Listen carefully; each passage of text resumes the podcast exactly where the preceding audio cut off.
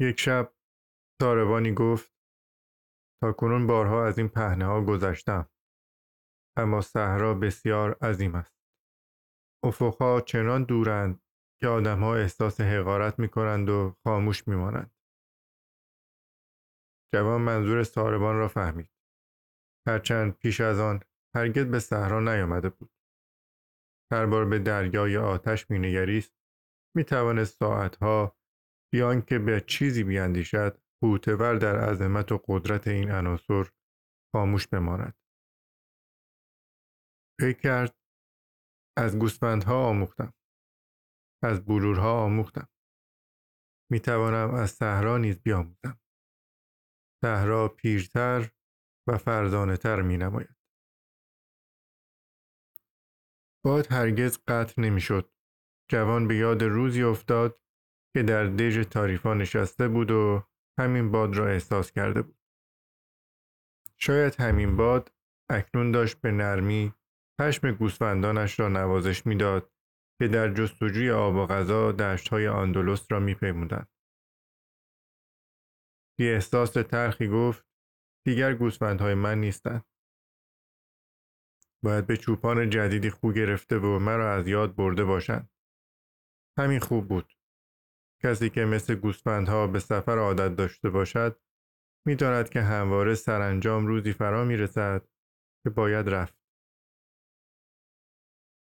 سپس بیاد دختر بازرگان افتاد. مطمئن بود تا کنون ازدواج کرده.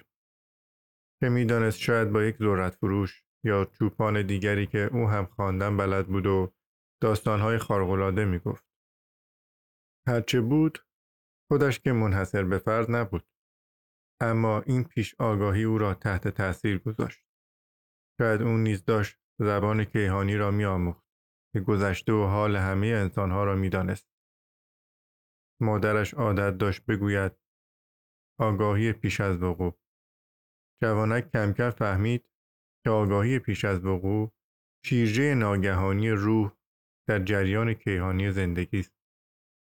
جایی که سرگذشت تمام انسانها به هم میپیوندد و بدین ترتیب می توانیم همه چیز را بدانیم چون همه چیز نوشته شده است. به یاد بلور فروش افتاد و گفت مکتوب. صحرا گاهی از شن بود و گاهی از سنگ. اگر کاروان به جلوی صخره می رسید دورش می‌زد. اگر صخره عظیمی بود میبایست دور بزرگی می‌زد. اگر شنها برای سوم شتران بیش از حد نرم بود. به جستجوی مکانی برمی آمدند که شن مقاومتر بود. گاهی در جاهایی که در اثار پیشین دریاچه وجود داشت زمین پوشیده از نمک در آنجا جانوران به زحمت میافتادند و ساربانها پایین می آمدند و کمکشان می کردند. سپس بارها را بر دوش می کشیدند از آن زمین های خیانتکار می گذشتند و دوباره بارها را پشت جانورها می گذاشتند. اگر راهنمایی بیمار می شد یا می مرد ساربانها قرعه می انداختند و راهنمای جدیدی برمیگزیدند. اما همه اینها فقط یک دلیل داشت. مهم نبود که چند بار باید دور بزند. کاروان همواره به سوی هدف حرکت می‌کرد. پس از پیروزی بر موانع دوباره با ستاره روبرو می شدند که مکان واحه را نشان می‌داد. هنگامی که این ستاره درخشان را در آسمان صبح می دیدند می دانستند مکانی را نشان می دهد که در آن زن هست آب، نخل و خرما. تنها انگلیسی چیزی نمی‌فهمید. بیشتر مواقع غرق در مطالعه کتابهایش بود. جوان نیز کتابی داشت که از اولین روز سفر سعی کرده بود بخواند. اما نگریستن به کاروان و گوش سپردن به باد را بسیار جالبتر یافته بود. همین که با شطورش آشناتر و به او علاقمند شد، کتاب را به کناری انداخت. یک بار اضافی بود. هرچند دچار این تصور خرافاتی شده بود که هر بار این کتاب را میگشاید با شخص مهمی ملاقات می کند. سرانجام با ساربانی که همیشه کنارش حرکت می کرد دوست شد. شبها هنگامی که از حرکت باز می ماندند و گرد آتش جمع می شدند عادت داشت ماجراهای دوران چوپانیش را برای ساربان تعریف کند. در یکی از همین گفتگوها ساربان شروع به صحبت درباره زندگی خودش کرد. گفت در جای نزدیک به القروم زندگی می کردم. تبزی کاری می. فرزندان و زندگی داشتم که بنا نبود تا زمان مرگم تغییر کند. یک سال محصول بهتری داشتیم. به مکه رفتیم. و یگان تکلیفی را که در زندگیم انجام نداده بودم انجام دادم. دیگر می توانستم در آرامش بمیرم و این احساس را دوست داشتم. یک روز زمین به لرزه درآمد و رود نیل بیش از حد تقیان کرد. چیزی که گمان می کردم فقط برای دیگران رخ می دهد سرانجام برای خودم رخ داد. همسایه هایم می ترسیدن درخت های زیتونشان را در اثر سیل از دست بدهند. همسرم می ترسید آب فرزندانمان را ببرد و من می ترسیدم نابودی حاصل عمرم را ببینم. اما چاره نبود. زمین بی حاصل شد و مجبور بودم شیوه زندگی جدیدی برگزینم. اکنون ساربان هستم. اما دیگر کلام الله را فهمیدم. هیچ کس از ناشناخته ها نمی ترسد.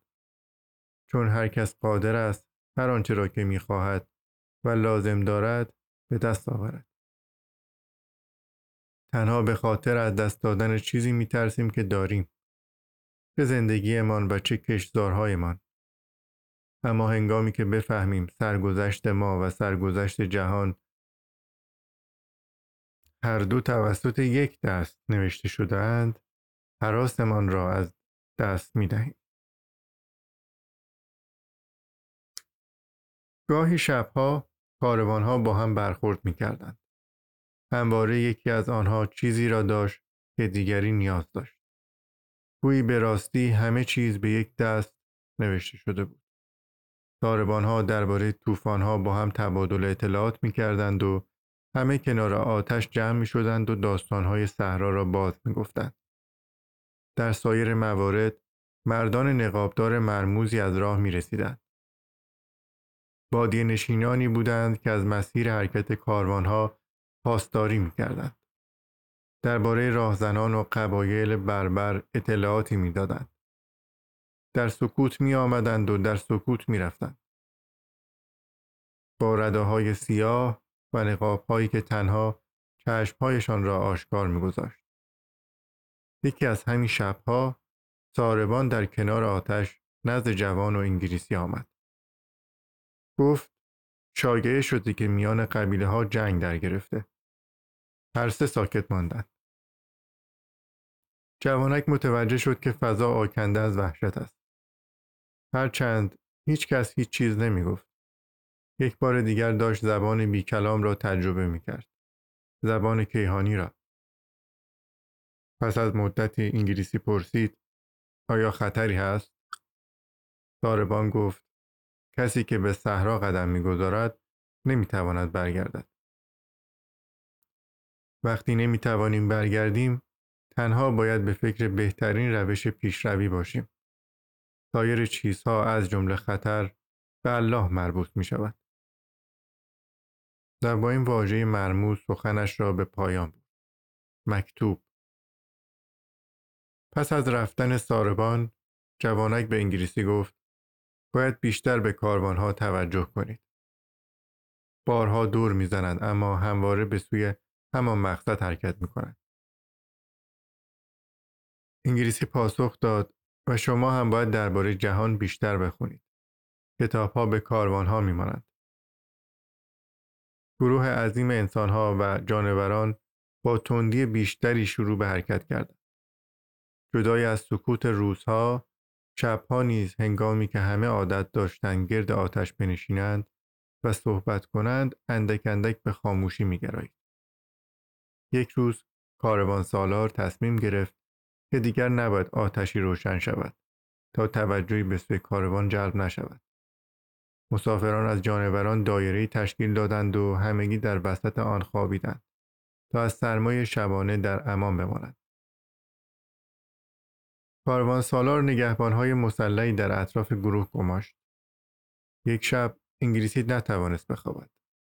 جوان را صدا زد و در تپه های اطراف به گردش پرداختند.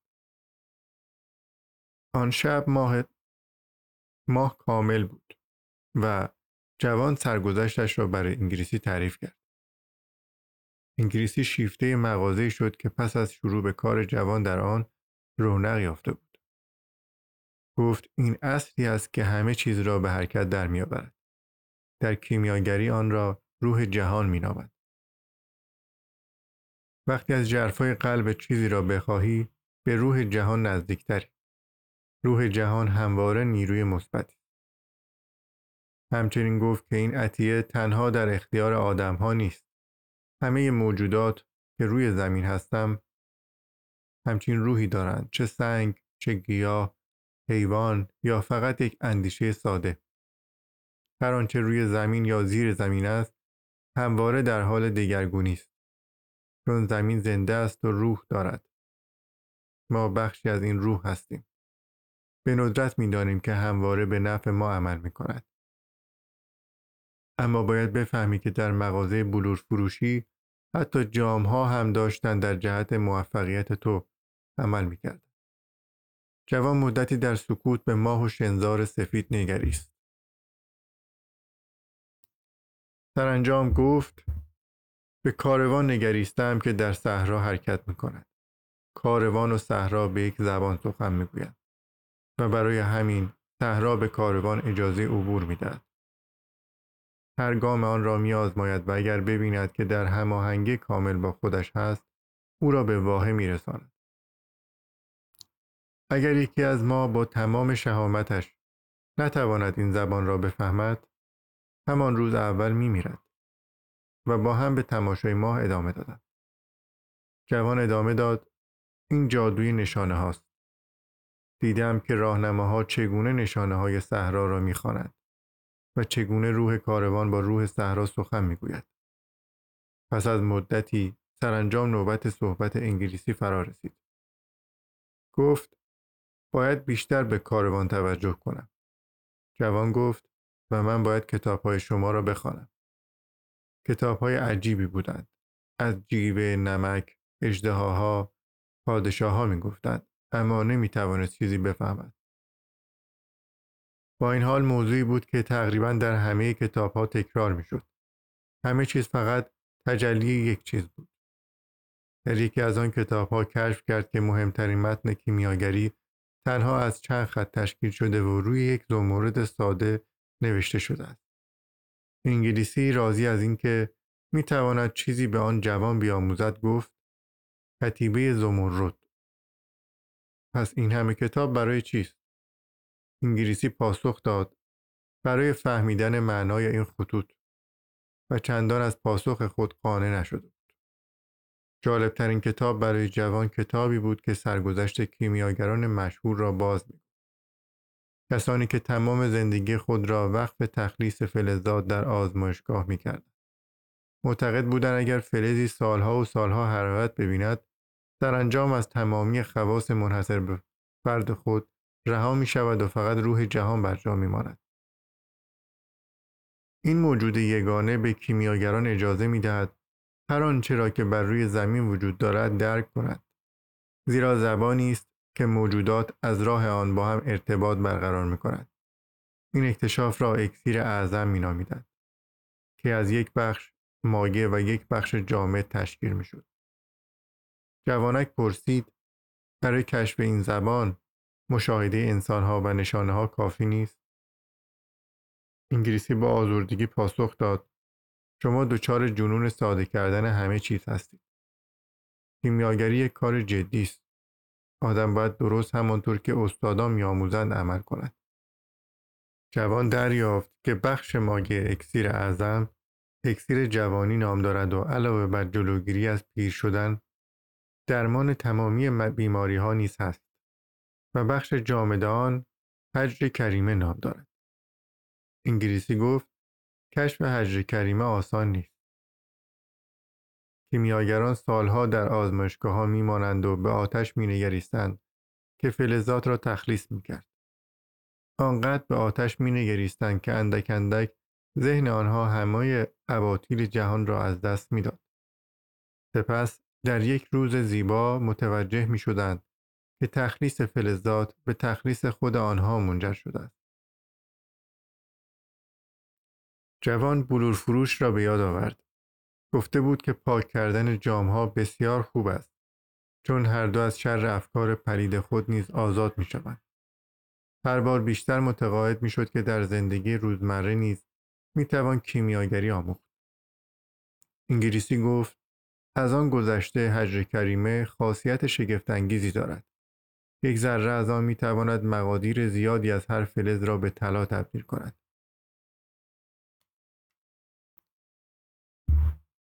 همین جمله جوان را به کیمیاگری علاقه من کرد. اندیشه با اندکی بردباری می توان همه چیز را به طلا تبدیل کرد. در گذشت افراد بسیاری را خواند که موفق شده بودند هلوسیوس، الیاس، فولکانلی، جابر داستانهای شگفتانگیزی بودند. همه تا پایان افسانی شخصی خود را زیسته بودند. سفر کرده بودند. با فرزانگان ملاقات کرده بودند.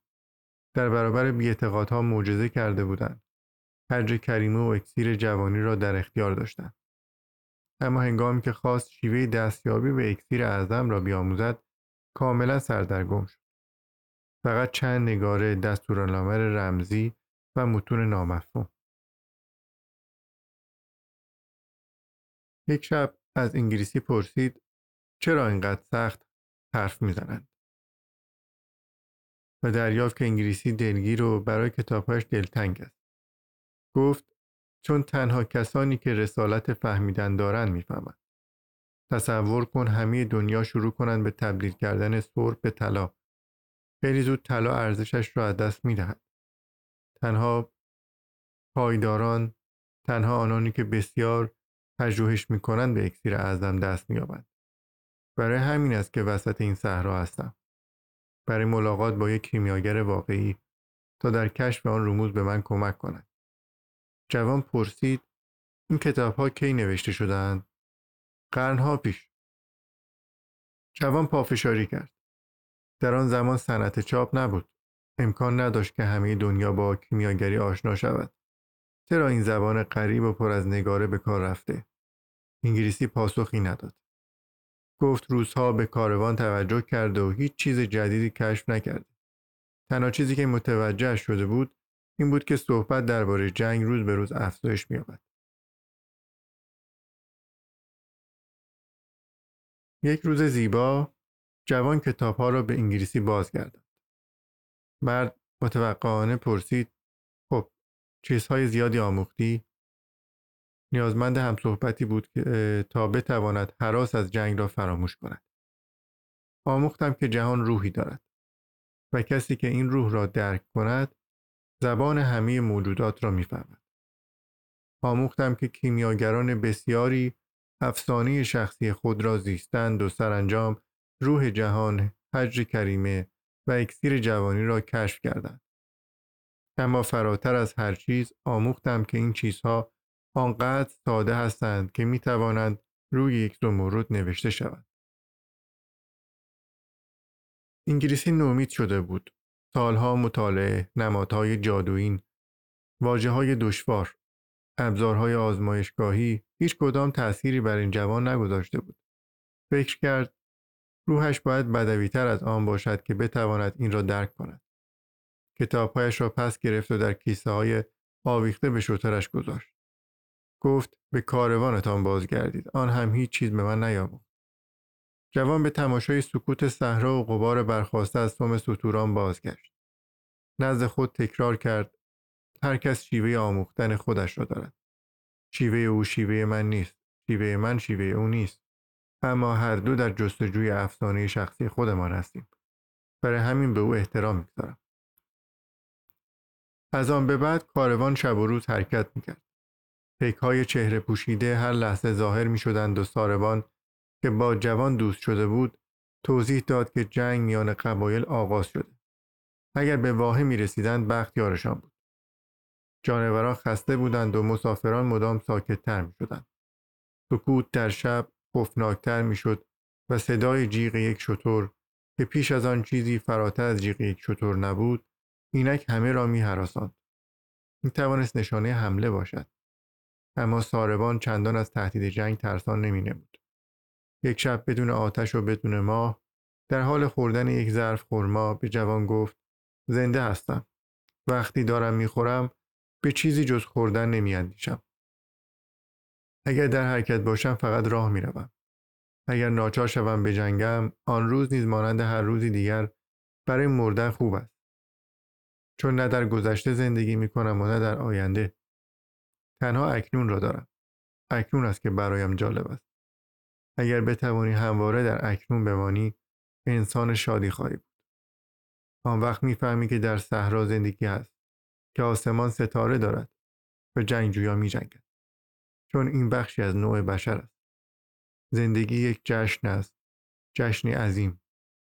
چون همواره در همان لحظه است که در آن میزیم و فقط در همان لحظه. دو شب بعد هنگامی که جوان برای خواب آماده می‌شد به ستاره نگریست که شب هنگام آن را دنبال می‌کردند.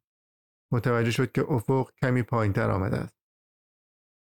چون صدها ستاره بر فراز افق صحرا دیده می‌شد.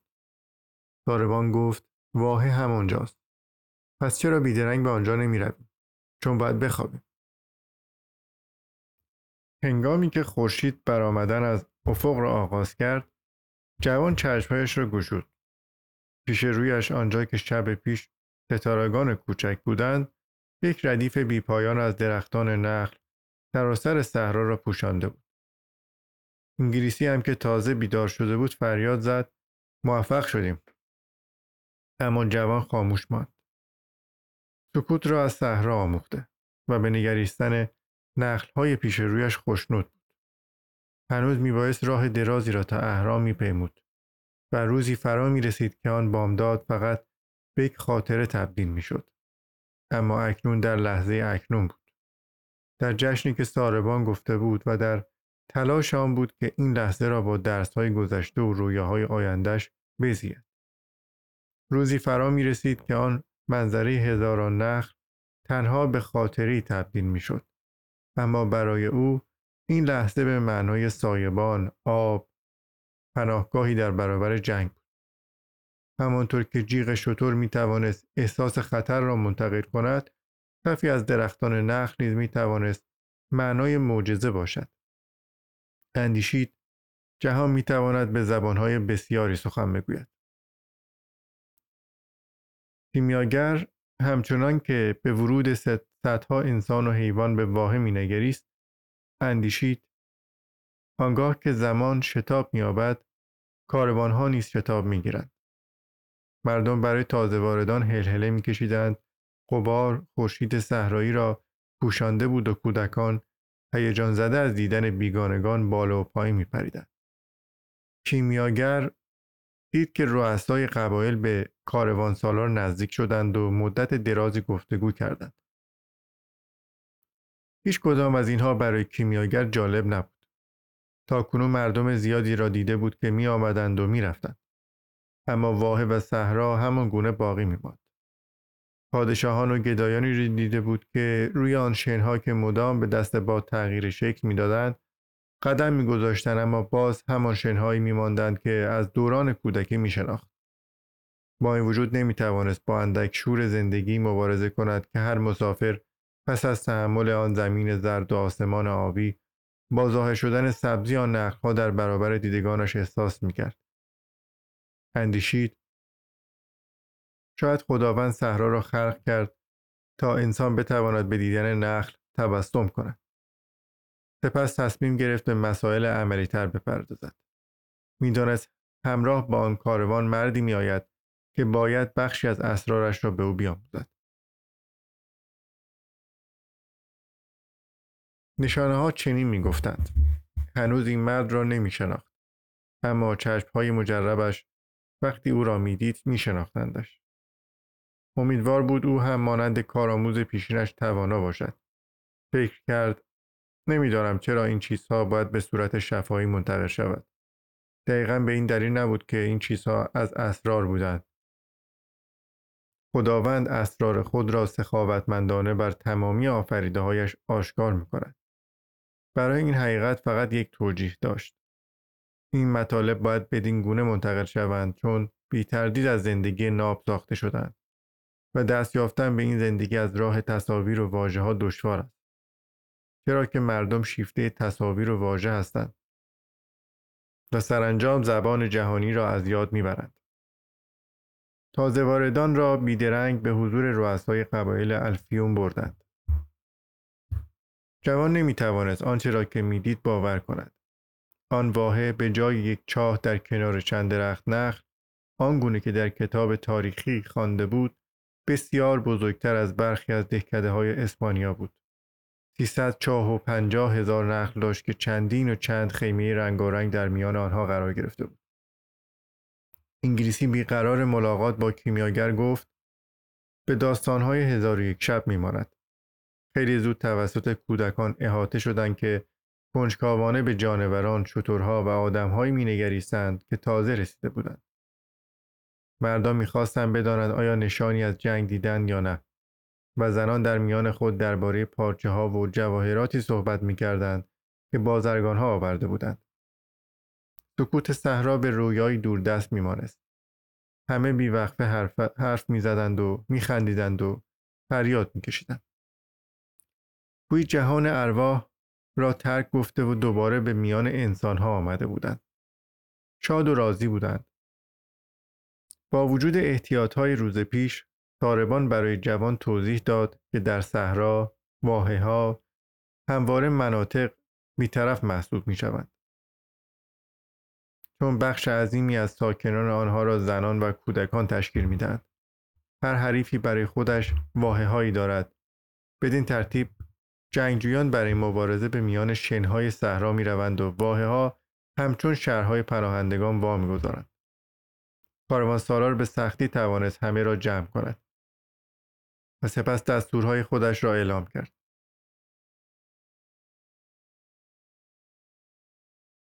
قرار بود تا پایان جنگ میان قبایل همانجا بماند.